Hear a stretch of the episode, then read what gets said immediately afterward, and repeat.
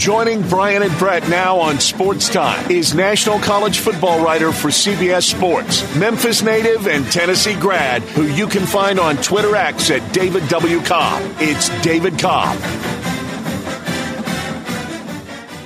David Cobb joins us now to talk some college basketball and college football. David, so, uh, thank you so much for joining us. I want to start off with the Tigers, their big win yesterday over F A U. And I think over these last two games, we had the bad week last week where they go out and, and lose to North Texas. They lose um, and really don't show up against uh, S M U. But since then, a home win against Charlotte uh, that they won very handedly, and now a home win against Florida Atlantic. What do those t- two games mean? And do you think this Tiger team can get this thing rolling going into the conference tournament? Well, hello, guys. I think it at least gets them back into the stratosphere of, like, maybe there's a glimmer of hope for at large. And I mean a glimmer. It is not a uh, a light at the end of the tunnel and, a, oh, all we got to do is beat F A U on the road. Uh, no, you probably got to win out these last few in the league, and then you probably would at least have to make the A A C title game. But maybe it's back on the table now uh, that, that you could be an at large. Still don't trust this team completely, but obviously a huge win. I'm surprised that they're able to hold it together with everything they've gone through and uh, with all the uh, the uh, academic news breaking on Malcolm Dandridge, you know, before the game. That's a pretty significant uh, personnel loss and a pr- pretty significant headline. Uh, didn't derail them, though, so um, give them credit. They're, they're still fighting. They're still playing. It's just I don't see anything more than a glimmer when it comes to their at-large hope. David, do you think it's important or, or not important that this is not N C A A? This is your own compliance department leading this investigation.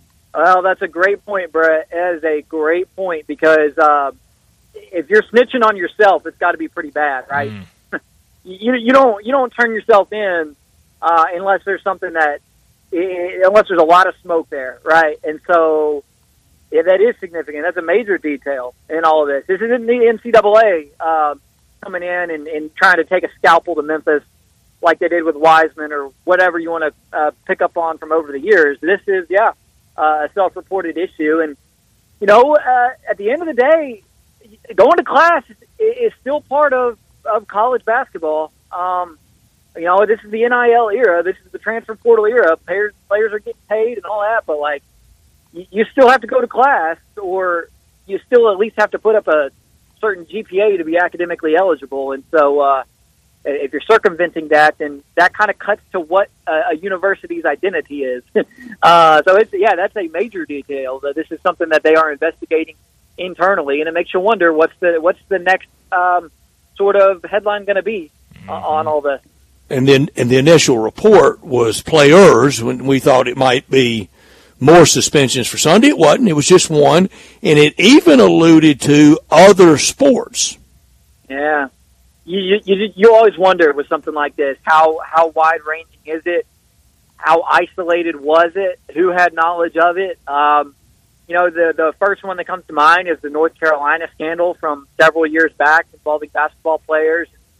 Uh, sort of a, a phony program there that they were all enrolled in uh, for, for athletic purposes. And, you know, we all know that for these high-level athletes at major programs, there are certain academic disciplines that they are steered toward because the it's not as rigorous as chemistry or biology if you're majoring in, um, you know, Russian polka dance history or something, right? Yeah. It's a little bit easier than, than going through uh, biology classes and algebra classes and everything. And so, you know, that's always been the case. Like, we've always looked for shortcuts in, in athletics when it comes to keeping our guys eligible, and that's across the board at Memphis and every other place. Could be anywhere tomorrow. Mm-hmm.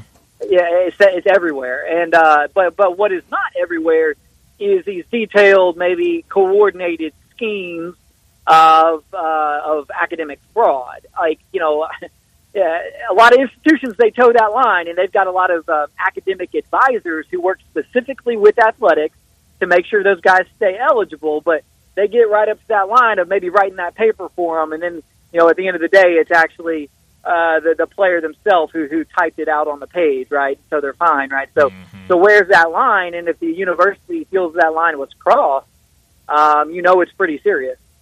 Yeah, No, absolutely, and we'll have to wait and see. I know uh, Penny Hardaway didn't want to talk much about it before the game, but he kind of said, oh, well, I, I don't really know if he'll just be out for this game or out for the rest of the season, so it feels like it's going to be kind of a wait-and-see type of thing uh, until we get more information. Uh, well, David, I'll, I'll go ahead and, and ask you. It's kind of been the topic all around college basketball. I'm sure you've been asked by everybody about it since what happened on Saturday. Where do you stand on court stormings? Obviously, what happened with Kyle Phillips was not a good scene, and, and seeing him limp off down uh, the tunnel was not uh, pretty. But but where do you stand on this whole court storm, storming controversy? Maybe I'm in the minority here, but I love it. I love court storming. Yeah. I don't love that Kyle Filipowski got hurt. Right. Uh, I don't love what happened to David Jones down at Tulane yeah. um, a few, few weeks ago. Don't love that. But I, I love the passion, the pageantry, the energy, the moment of court storming. It's that, that energy, that passion, that student fervor. It's what makes college sports college sports. You take that, I mean, okay, you take that away. It's not, I mean, the students are still going to show up. They're still going to be loud. The atmosphere is still going to be great. But I love that moment, and, and I hope there's a way where we can kind of keep that a little bit. I mean, the S E C has tried to increase the fine. They have increased the fine significantly. Um, you now pay the fine to the opposing school in the S E C. So L S U owes Kentucky one hundred thousand dollars because of the court storming that happened at L S U a week or so ago. Um, so there, there's certain deterrence that you can take, but they're not really working all that well as, as we're seeing in the S E C. But I, I do have one example in mind of where this was managed properly, and it was at Iowa State a few weeks back when they beat Kansas. And so instead of just the uh, just all-out mob as soon as the buzzer sounded, they actually had a coordinated plan. They funneled all the students um, into a specific direction so they could really only get out single file, and that slowed them down. All the players were safely uh, away from the mayhem. Iowa State still had that moment, but Kansas wasn't threatened, and, and nobody got hurt. And so, like, I don't know if, if we all need to go up to Iowa State and see what how they did that, but you know, I just hope there's a way that maybe we can model that and keep court storming and just make it a little bit safer. Well, I love that you brought that up because I brought up earlier uh, last week when Creighton beat UConn, and I they, people were posting videos about it. Kind of the s- same similar thing is the security was kind of funneling the students to the far side of the court, so by the time yeah. they got onto it, they could have kind of all of UConn's area blocked off so that the team could get off. That's where I kind of stand. I feel this is more security, Wake Forest yeah. security drop the ball than it is an issue with court stormings. Yeah, absolutely. And, you know, because you're never going to be able to stop a thousand or fifteen hundred mad, probably intoxicated, hmm. you know, students yeah. um, from getting on the floor if that's what they want to do. Um, you can threaten legal consequences, but good luck hmm. um, handcuffing fifteen hundred of them, you, you know, um, if there's only fifteen of your, your security guards. Yeah. And so you got to have a, a way to funnel them, and you got to c- communicate that in advance. You say, all right, we strongly discourage students from rushing the floor. Uh, you know, those who do could be subject to uh, having their tickets banned. But uh, if you do, um, here's where you're going to go. Mm-hmm. And you know, so yeah, uh, yeah, it's it's tough, and and it's happened. It's been a, a hot topic even before Filipowski because we saw Caitlin Clark yeah. get hit in a celebration on the women's side. Uh, we also saw Matt Painter, who rarely sounds off about anything, the Purdue head coach. He went off yeah. a few weeks ago because every time Purdue loses, they get court stormed because they're perpetually one of the top five teams in the country. And so the only time they lose is on the road. And whenever they do, it's a big deal for that opposing team. And so, you know, if we get to a point where we completely eliminate it, I mean, I'm, I guess I'll be, I'll, I'll survive, right? But like, I think there's a way to be smart about it, to protect the pageantry and the, and the, the passion, and uh, to just do it a little bit safer. And, David, uh, earlier we were talking about, and it's not many issues that I don't take a stand on, and I just couldn't get there with all the people so riled up about it all weekend. I mean, this morning I turned on the T V, and, I mean, it was just – I mean, it was it was veins bulging out of people over it, and I, I'm just not there at all. And even Jay Billis saying, you know, that people needed to be arrested. Now, if that, if somebody accosted – Uh, someone and, and took a swing, assaulted someone. Uh, well, of course, they, uh, the the the law would apply. But as you mentioned, do you really want the look of of two hundred people handcuffed? It's just soft. Um, it, it's it's soft, and it kind of flies in the face of uh, of what college sports is all about. But you know, yeah, we got to protect the players. Um, I get that. You know, we, we can't have players getting shoved um, and stuff and stuff like that. But is the answer to just ban it altogether outright? And and how how do you really go about enforcing that? What what school, what conference wants to be the one to put their own students in handcuffs?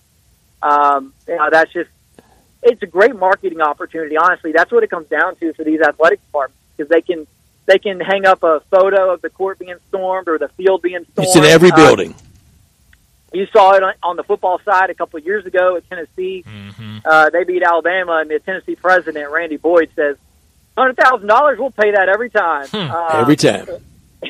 And that scene on the field at Neyland Stadium uh, after they beat Alabama, that was worth more monetarily, just the, the image of that of that moment. That image was, was worth millions. Um, and, and the fireworks, the, the the choreography at Neyland that day was was something to behold. I mean, they they were ready to hit the celebration button, and they did. And, and, and David, you know, and, and you, you, you kind of juxtapose court storming, and especially at a place like at Duke, where I would say there's some kind of protest daily in front of the administration building over some subject matter worldwide. We're not calling for those people to be arrested. Right. Yeah, it's uh it's a college campus, right? You kind of got to let the students rule the roost a little bit. Um, that's that's what college is for. Uh, so I, I, I don't know if I like uh, expelling or arresting or uh, stripping the tickets of students who, who storm the court. I'm, I'm not sure that's the direction we want to go on college campuses. But yeah, then it bleeds over into into other stuff. Without without the student tuition, without the student passion, there is no court. There is right. no basketball program. There is no uh there, there was some chancellor recently that that tweeted showed him out uh, he, he or she out on the court for some court storming. Where where was that? There was somebody right. recently that that, yeah. that there was you know somebody in charge out there doing it. Yeah, you're right you're right and it, it is you know I was never a part of a court storming because I was always you know in the press row or press box or whatever, but uh it would have been fun, right? I, sure. I would have done it. Oh, yeah. um, I, w- I would have been right there with, with them. So uh, I get I, it. I've, I've been a part of one, and, and, I, and I wasn't primary to it, but uh, when I, my freshman year, Arkansas upset Texas, and everybody ran out on the field. Goalposts came down of one end. I don't think we, I don't think they ever got to the to the north end zone. South end zone came down, and the only court storming I was ever a part of. Of it wasn't necessarily a storming, it was kind of a court milling around celebrating after Arkansas beat Arkansas State in an N I T wow, game. Wow, electric. You know what? I just, I just thought of this. I was at the Memphis Ole Miss game as a fan um, in football about six years ago, seven years ago, yeah. when Pax, Paxton Lynch. What a game. Um, mm-hmm. And those guys beat Ole Miss. And I don't want to call it a field storming, but no, like it was not. But it was a it was a field milling about celebrating. Sure. Yes, and I was among them. And I'm not even like you know, y'all know me. I mean, I went to Tennessee, and I, I, I you know, I'm, I'm you jumped I, in I, on the phone. Love it. Yeah, I mean, at, at that point, I think I was still covering uh, outdoor recreation for the Chattanooga Times Free Press. So like, I didn't have you know, I was just there. But um, anyway, I, I yeah, I made my way onto the field, and I was like, well, sure, heck yeah, let's do it, you know. But uh, anyway, I. I hope we preserve the passion, the things that make college sports special, and find a way to do it safely. Because I do understand, like, the, the safety concerns and all this, but uh, you know, I just think the energy of of uh, that we're going to devote to this, I'm sure, over the next several months, it would be better served just coming up with a, a solid exit strategy for the team to get off the field or off the court. And uh, you know, uh, that's that's what I think is probably the right move.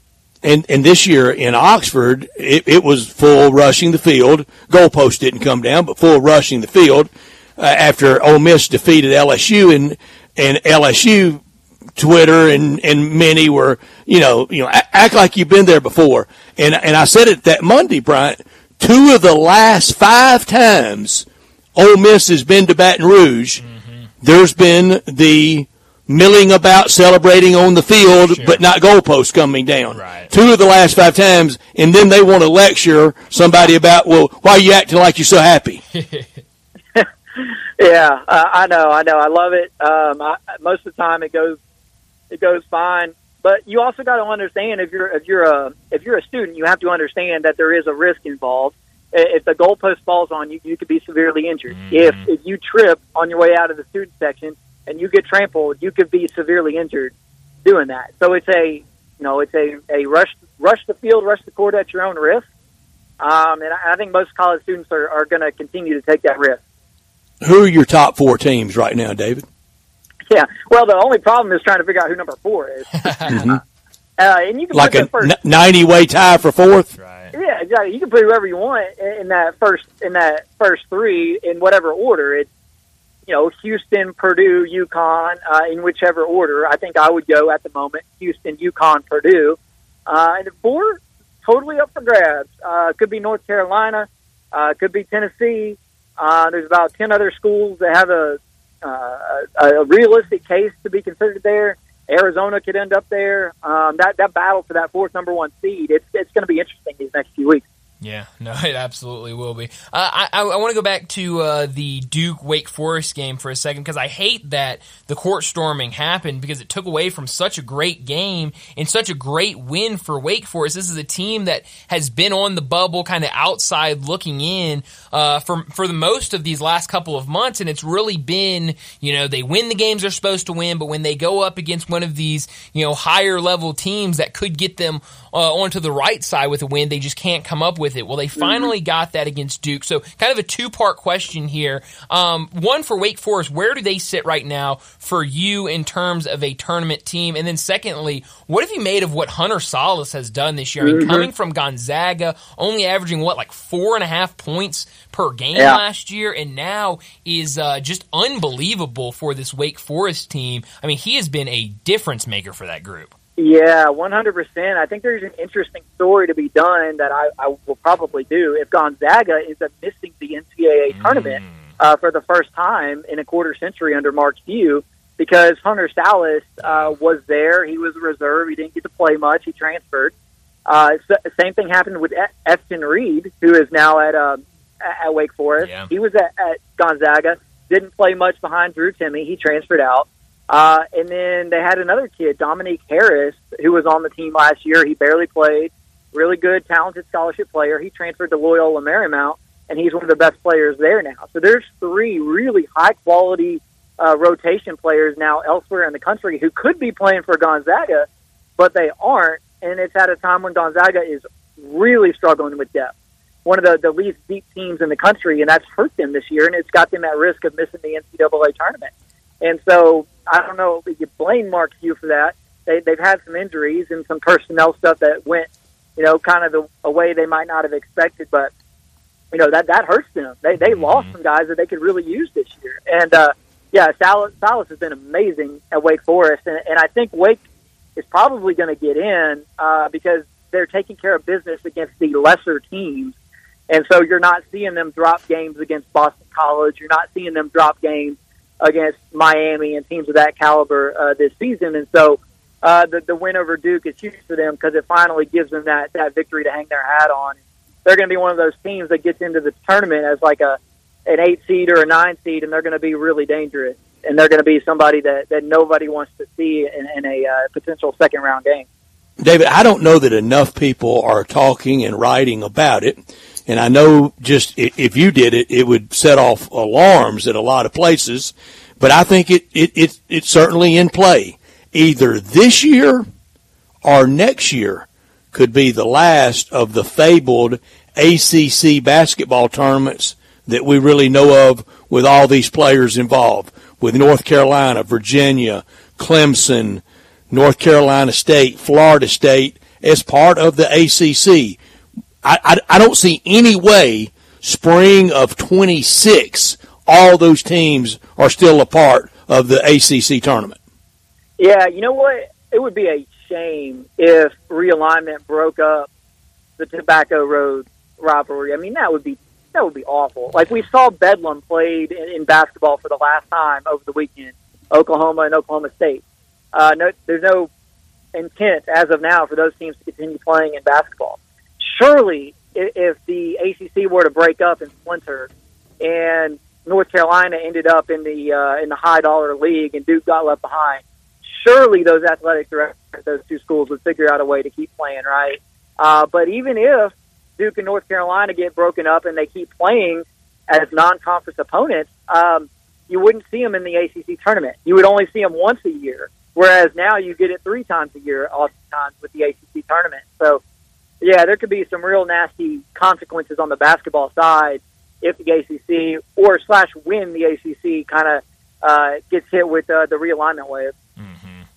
Uh, over the weekend, we saw another uh, situation involving Juwan Howard, where he was having to be held back by uh, by his players from going after an official. The player being one that is suspended for only road games, um, which is always hilarious to bring up. Um, but we've heard the talk about Juwan Howard and maybe his time coming to an end at Michigan. There's now starting to become rumors uh, in Indiana about them moving on from Mike Woodson. Do you think we could have the the possibility this offseason where Michigan, Ohio State, and Indiana are all looking for a new uh, men's basketball coach?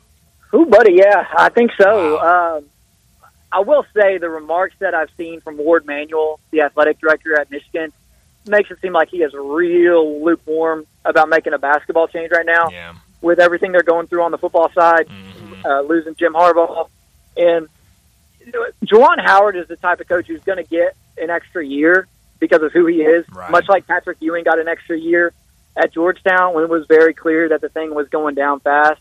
Um, he's just that guy at that university. And so I think within that community, community you can justify giving him another year. Um, and for that matter, you can make the same case for Mike Woodson. But where it gets interesting, especially with Indiana, is Dusty May, right? Because he is the former Bob Knight manager, the rising star in the profession, Uh, a lot of smoke around him, maybe looking to jump this cycle. And if Ohio State gets on the phone with Dusty May and you're Indiana and you're sitting there thinking, well, we might be firing Mike Woodson next year, but if Dusty May's already at Ohio State, he ain't leaving Ohio State to go to Indiana. Uh, so do you, do you go ahead and make a move on Woodson now because the coach you really want is only going to be available now? Um, so that's a tricky situation for that administration to navigate. And then, you know, with Michigan, I don't know what the appetite's going to be, but based off the performance of the program and some of the off-court stuff with Juwan, uh, you would have no trouble justifying a move there or making no, a change. No, not at all. But but what if Indiana's calculus is this? Okay, we want Dusty May, but we're not going to move that fast on him because we also may have Chris Beard sitting out there.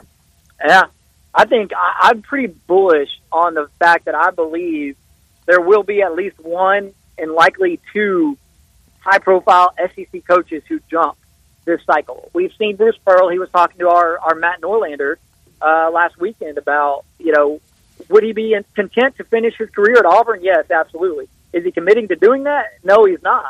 And would, would Pearl look to jump? Would Nate Oates uh, look to jump and get somewhere closer to his ge- geographic comfort zone? Eric Musselman. Mm. A Musselman, I think, has got to be fed up with some of the stuff that's happened at Arkansas sure. in recent months, and he might want to uh, to press reset. So, yeah, this coaching uh, cycle is going to be interesting. And you bring up Chris Beard. I mean, yeah, he, he could be um, he could be somebody to watch for too. I mean, clearly the man can coach. Uh, Ole Miss has proven that, that you can hire him, and you know the backlash won't be so intense that that it's just that it's just crippling or anything. So. Yeah, um, I, I kind of think we could see a couple of uh, S E C coaches make a jump and go somewhere else. Wow. And, and Nate, I think people would make a call to Nate Oates. Sure. Yeah, why not? I mean, he's he's he's done an incredible job, incredible job at Alabama. And, um, you know, another job that, that's interesting to keep an eye on here, like we're talking about these guys maybe being candidates for Ohio State. Well, let's say, for instance, Ohio State goes out and gets gets Mick Cronin, who has deep ties in the state of Ohio. Well, then that opens the U C L A job. Yeah. Um, you know, and that one could be of interest to a Nate Oates or to a Eric Musselman, or I, I kind of have a hard time seeing Bruce Pearl in L A, but, um, you know, maybe, maybe that works. I don't know. Um, so, yeah, it, the, the dominoes could get interesting on the basketball side after what was also a very active carousel on the football side. Yeah, it could be a very, very busy offseason. Well, David, as always, thanks so much for joining us. We'll do it again next week. We'll be one week closer to Selection Sunday. That's right. Looking forward to it, guys. Thanks. Thanks, David. David Cobb with us every Monday talking college football and college basketball. And it's that time of year, and the coaching carousel, it'll start spinning. Everybody's going to say, Brian, they're fine until that la- that loss that eliminates them. Oh, yeah, absolutely. Then that, that's when it gets real. It gets real at Jason's Deli year-round, and for any of your maybe March Madness get-togethers, fun times you're going to have, keep Jason's Deli in mind for all the catering needs, whether it's five or five thousand. They've got you covered. Dining in, to-go, or delivery, wholesome food forever. It's a family thing at Jason's Deli. Over two hundred Memphis area associates at all these great locations. A location, I promise you, very close to wherever you are right now. Cordova, Olive Branch, Ridgeway Road, and one over by the U of M at Poplar and Highland. Healthy, first franchise in the nation to be trans fat-free. Jason's Deli, all about choice, regardless if you seek a gluten-free menu, vegetarian sandwiches, healthy kids' meals. If you'd like to invent your own via the build-your-own selection, you will be delighted at Jason's Deli. And all those salads you can order off the menu, like the Mesa chicken salad, the Big Chef salad, the taco salad, my favorite, or go to the salad bar where you can prepare it however you would like.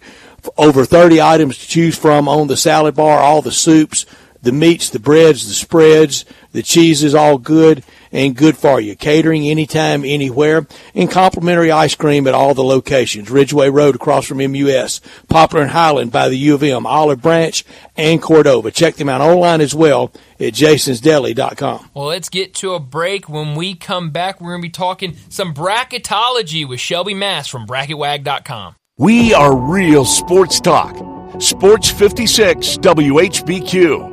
Available on your radio dial at five sixty A M and ninety-eight point five F M, as well as around the world online at sports fifty-six W H B Q dot com. Take us with you everywhere by downloading the Sports fifty-six app. And at home, just say, Alexa, play Sports fifty-six. Wherever you are, stay tuned in to Real Sports Talk. Sports fifty-six and ninety-eight point five F M. Now back to Sports Time on Sports fifty-six and ninety-eight point five F M. Here once again are Brett Norsworthy and Bryant Dacus.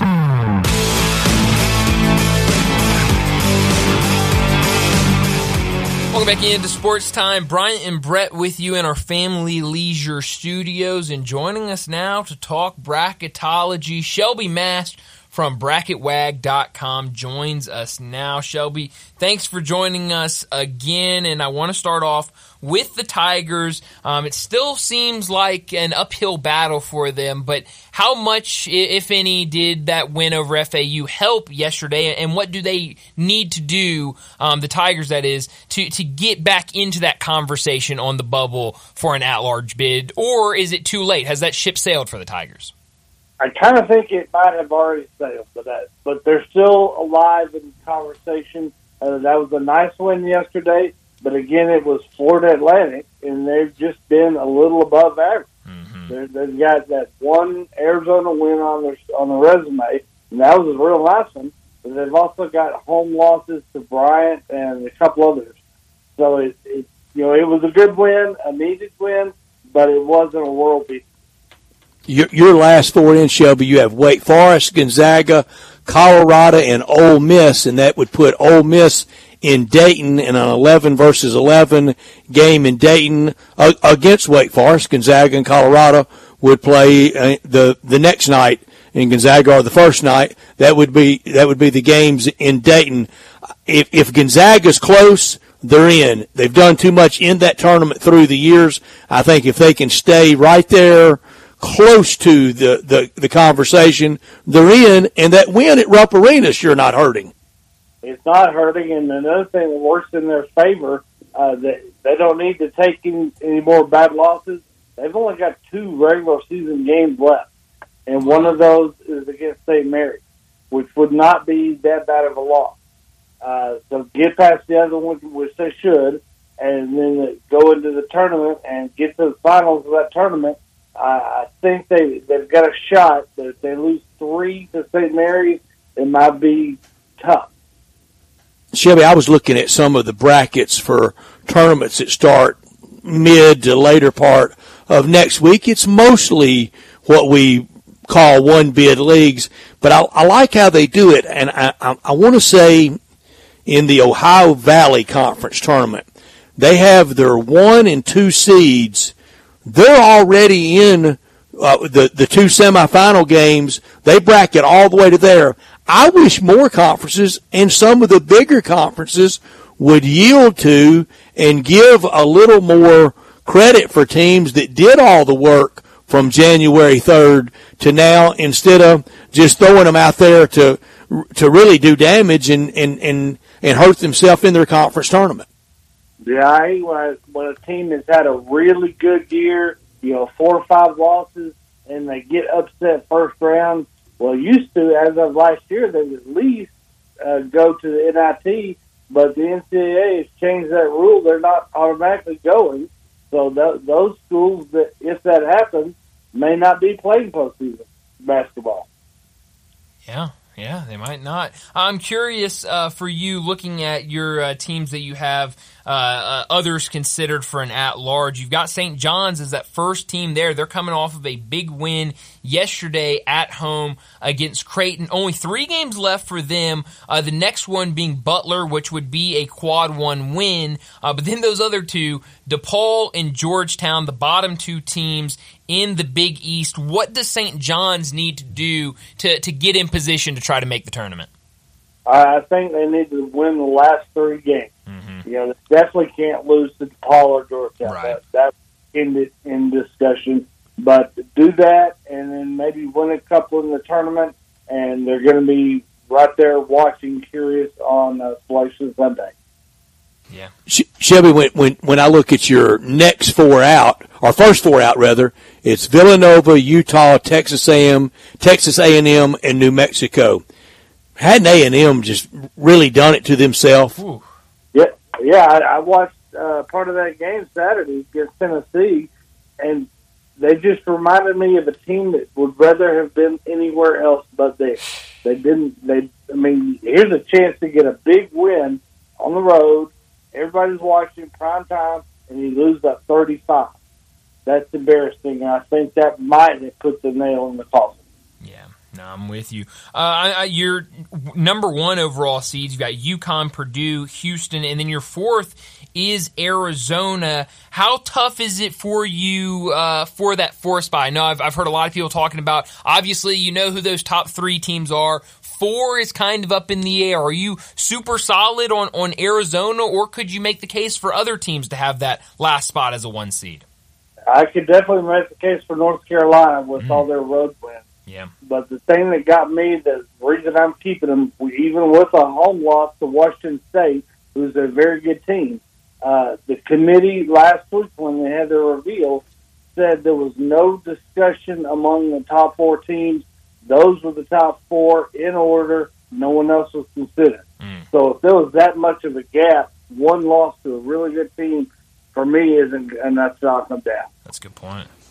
Shelby, UConn with the chance to repeat. Hadn't had that since Florida, oh six oh seven. I keep a running list, and I, I, I do a college football and a college basketball kind of all-time top twenty, and I have it since nineteen seventy-two. That's fifty-two years ago. But that's also, and the reason why I use seventy-two is, you know, I, I didn't want to go back to the two short shorts and basically the peach basket. And in yeah. seventy-two, we had freshman eligibility. At most places by then, real integration was was was taking hold. So that, that's kind of why I used it since, since then. Look, I, I, I could back it up even more to seventy-four, seventy-five even, but I, I, I use seventy-two. Let's just say I'm right on, on my list. I have North Carolina one all time, Duke two, Kentucky three, U C L A four, and I have UConn five. If UConn went back-to-back, if it, let's just say I'm right on U C L A at four and Kentucky at three. Shouldn't UConn go past Kentucky and U C L A? Mm. I think so. That, I do too. Six, six uh, titles in, what, twenty-one years? That's three different coaches? Three different coaches, and, and they've done them, you know, not all of them has been as dominant, but they've been pretty dominant last year in the tournament, and they, this whole season they've been pretty dominant. So I, I think that's a fair assessment. I, I know I know a lot of Kentucky fans. We, you know, hey, you're, you're leaving out, you know, all, all eight off Rupp. Well, yeah, I did, and and and you know that the integration aspect to that uh, r- really comes into it w- with him. And, and starting in seventy-two, I think he might have actually still been there in seventy-two. It's close anyway. In U C L A, I know I'm leaving out a lot of John Wooden, but the tournament's really changed since then. But yeah. fifty-two years is a big sample size, and whether UConn did it in the last thirty years or not, they, they did it. Right, they they did it. In the tournament back then, uh, the way I understand it, uh, U C L A and the, the really good teams only really had to play one or two games. That's it, and, and a lot of times for U C L A, it was either in Los Angeles or in San Diego. Right, so it, it wasn't a true tournament like we're used to. Right? For me, it would be eighty-five when they expanded to sixty-four. I think that's when it was. Mm-hmm. But that's when the tournament really started gaining attention. Um, but, yeah, back seventy-two, that's a good starting point. Yeah. Talking to Shelby Mast from bracket wag dot com. He joins us every Monday to talk bracketology. Big game tonight in the Big twelve, T C U and Baylor. Right now you have Baylor on the three line, T C U on the eight. Right now T C U favored at home. What would a win for T C U tonight at home against Baylor do? Would that move them up uh, to the seven line for you? It possibly could. Uh It would probably move Baylor down a line also because mm. that's three losses in a row. Yeah. You know, granted, all good teams, but still, you know, three in a row. Uh, they're a good team, and I, I think T C U, that would pretty much assure them a spot in the tournament. I think they're set already, but if they were to lose their last four, they might be a little uh, nervous on Selection Sunday, but this win tonight would be big. Shelby, were you at the Houston-Baylor game Saturday? I was. That was it, fun. Wow, that it, was it, fun. It, it, it looked at uh, Love Shed, Love Kelvin Sampson, if finally for Houston to win it. Had a, had five slamma-jamma, had good teams the last few years under Kelvin Sampson. If they finally won it year one of the Big twelve, I think that would make it even more special for them. Oh, yeah, and I, and, you know, I don't know what the national perception was, but for me, thinking they're going from good in the A A C to the Big twelve, they're going to kind of get swallowed up. They'll still have a nice year, but finish fifth or sixth, that gets them in the tournament. But, man, they they they just kept it going from last year. They're just too good. I've seen them in person and how they got fifteen to twenty arms moving on defense, and it's hard to get and score on them. Yeah, no, it was, it has been really impressive to see them make this transition to the Big twelve. Uh, Kentucky, a lot of talk about them over the weekend with what they did against uh, Alabama, a one seventeen to ninety-five uh, win for them. Uh, it looks like, you know, you go back to those two wins against uh, Ole Miss and Auburn. It looked like they maybe turned a corner defensively. They can put up, you know, uh, one hundred points against Alabama, even though not a very good Alabama defense. Um, you have them on the five line right now. What do you think, with only four games left for John Calipari's team, what do you think about this Kentucky team going into March? Uh, they're looking better, and they're, they seem to be one hundred percent healthy. If they, they can maintain that, they're going to be a team to really watch out for uh, when the tournament starts. I, I could see them possibly possibly moving to the four line, but I'm comfortable with them on the five line, and uh, but I, I, they they're looking better and better. Yeah. Well, Shelby, always a ton of fun catching up and, and checking in on your latest bracket. Thanks so much for joining us. We'll do it again next week. Get get some sleep, Shelby. Yeah, please. I'm going to try. It's not overrated. No, no. no, no. Thanks, Shelby. Thank you, Shelby. Shelby Mast from bracket wag dot com joins us every single week to talk about his most recent bracket. Brian, you know these top twenties that I keep for football and college basketball. Oh, yeah. And again, and I, I, I don't want to move the, the I don't, I, I'm sure not moving backwards for the reasons I mentioned, freshman eligibility, real integration. And I don't want to move into, say, nineteen eighty on, right. Kind of C B S being the, the home of the Final Four on, because that knocks out the Tigers in seventy-three. Yeah, yeah, no, that's a good point. And, and, and I, I don't have the Tigers in, in my all-time top twenty. I have them as notables omitted, mm-hmm. and if if you move seventy-three out, it it, it would really uh, ha- harm them. Yeah. And it's, it's a pretty good starting point. Maybe I need to move it back a, a year or two, but I, I, I don't want to. You know who UConn is? Who? UConn is the is the Miami of college basketball. What oh. Miami did, Miami did it in that shorter yeah. burst. They did it over three coaches. Oh, wow.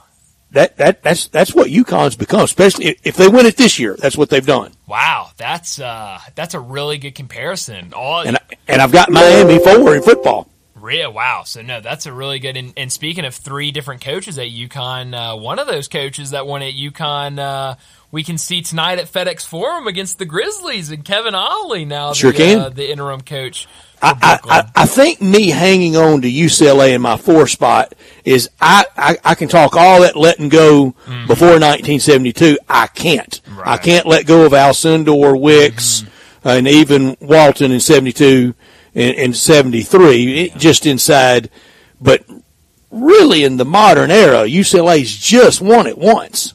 Yeah, no, yeah, that's a that's a really good point. I mean, it's been, especially this season, been disappointing at, at, at U C L A, and kind it's of been a lot last, of disappointing. Yeah, over the last you know couple of years, it's been pretty disappointing out there. So now I think where you've got it set up, I think you've got a, a good starting point, um, and, and very impressive list for sure. But let's go ahead and get to a break, and when we come back, it'll be time for Big Number of the Day. Add a little fun to your lunch break. Join Johnny Radio for Sports fifty-six Happy Hour from eleven to one every weekday on Sports fifty-six and ninety-eight point five F M. Now back to Sports Time on Sports fifty-six and ninety-eight point five F M. Here once again are Brett Norsworthy and Bryant Dacus.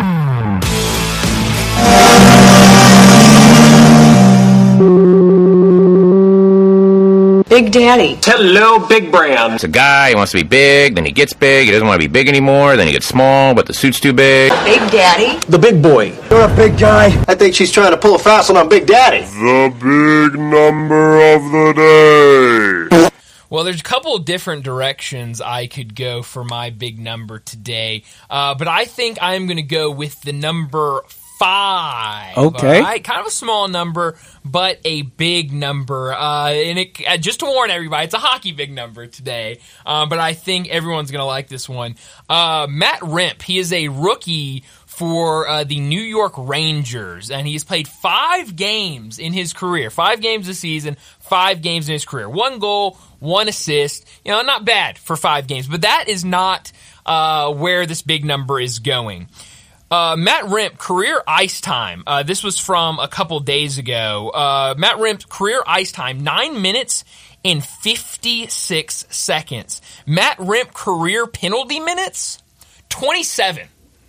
He already has twenty-seven he's a brawler. Penalty minutes. He just cannot turn down a fight. He's, mm. he's gotten into a couple already that have made Sports Center big fights. He's a big does guy. Does he win the fights? He does. He's like six seven, six eight. Dang, he's a big hockey player. Yeah, don't mess with him. Dang. Guys on, guys on, his teammates are coming out and saying, like, if something happens, we know that he's just going to go, like, jump in and stick up for everybody. He's a rookie. Like, this is not something that you know happens. What we used to call that in hockey? An enforcer.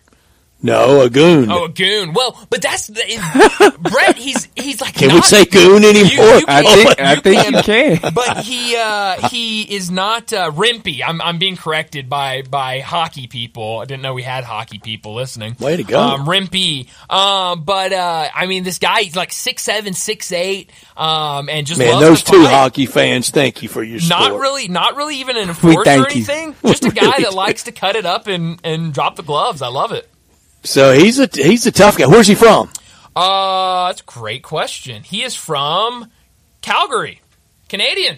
Oh, the Canadians love to drop the gloves. They do. For the nicest people on earth, they really like to fight, don't they? Yeah, well, you know, you can only be so nice, Brett. But but on the rink, it, it, it's right. loud. My my big number is forty-two. Khalif Battle on Saturday for Arkansas had forty-two points in Arkansas's win over Missouri. He did it on fifteen field goal attempts. Ooh. and while playing, he had zero turnovers. Wow. Mizzou's really bad, yeah. but still, that that's a performance. I'm not. I, uh, it's not a comparison to the Tigers, but in kind of getting hot, maybe too little, too late. If Arkansas can win tomorrow night against Vandy and somehow get into that tenth spot where they dodge Wednesday, they would play the seven on Thursday. That looks to be somebody like maybe L S U or Mississippi State. Mm. They could get to Friday. Yeah. No, they really could. I mean, they've got the they've got the players for it. It yeah. just has not meshed this year. I mean, they've it's got right. good players, uh, but no, that Missouri team is uh, is not good. Forty-two points on fifteen crazy. field goals. That's crazy. While, while committing zero turnovers. That's crazy. No, that's uh, that is a really really good big number. And Arkansas Vandy tomorrow night, yep. then at Kentucky, that's a loss. Home against L S U, mm-hmm. at Bama, probably two losses left. Yeah, probably two, but um, I saw, uh, you know, I saw an updated tournament uh, bracket, and you just kind of laid it out. I mean, there is a, a way for them to, to make, you know, to go to Nashville and win a couple games. Everybody's trying to dream that impossible dream right sure, now. Sure, sure. I mean, it's everybody, and it just rarely ever happens. Purdue, you know what they're dreaming of? Don't don't get knocked out in the first round. That's right. just win, just win a game, and then you know maybe just maybe lose, and then you can get some rest before uh, you know you lock up that number one seed. But no, we're getting closer and closer, and I mean some tournaments start next week, so it's going to be um, a lot of fun, and we're going to get more day baseball, which is always um, a ton of fun. But we need to go ahead uh, and wrap up this hour and get to a break. We talked a lot of college basketball today, but the Grizzlies, they're back in action tonight at home against the Brooklyn Nets. Kevin Ollie, uh, the new interim head coach in Brooklyn, will be in town uh, against the Grizzlies. So let's get to a break, and when we come back, we'll talk a ton of Grizzlies with the Michael Cole from the Commercial Appeal.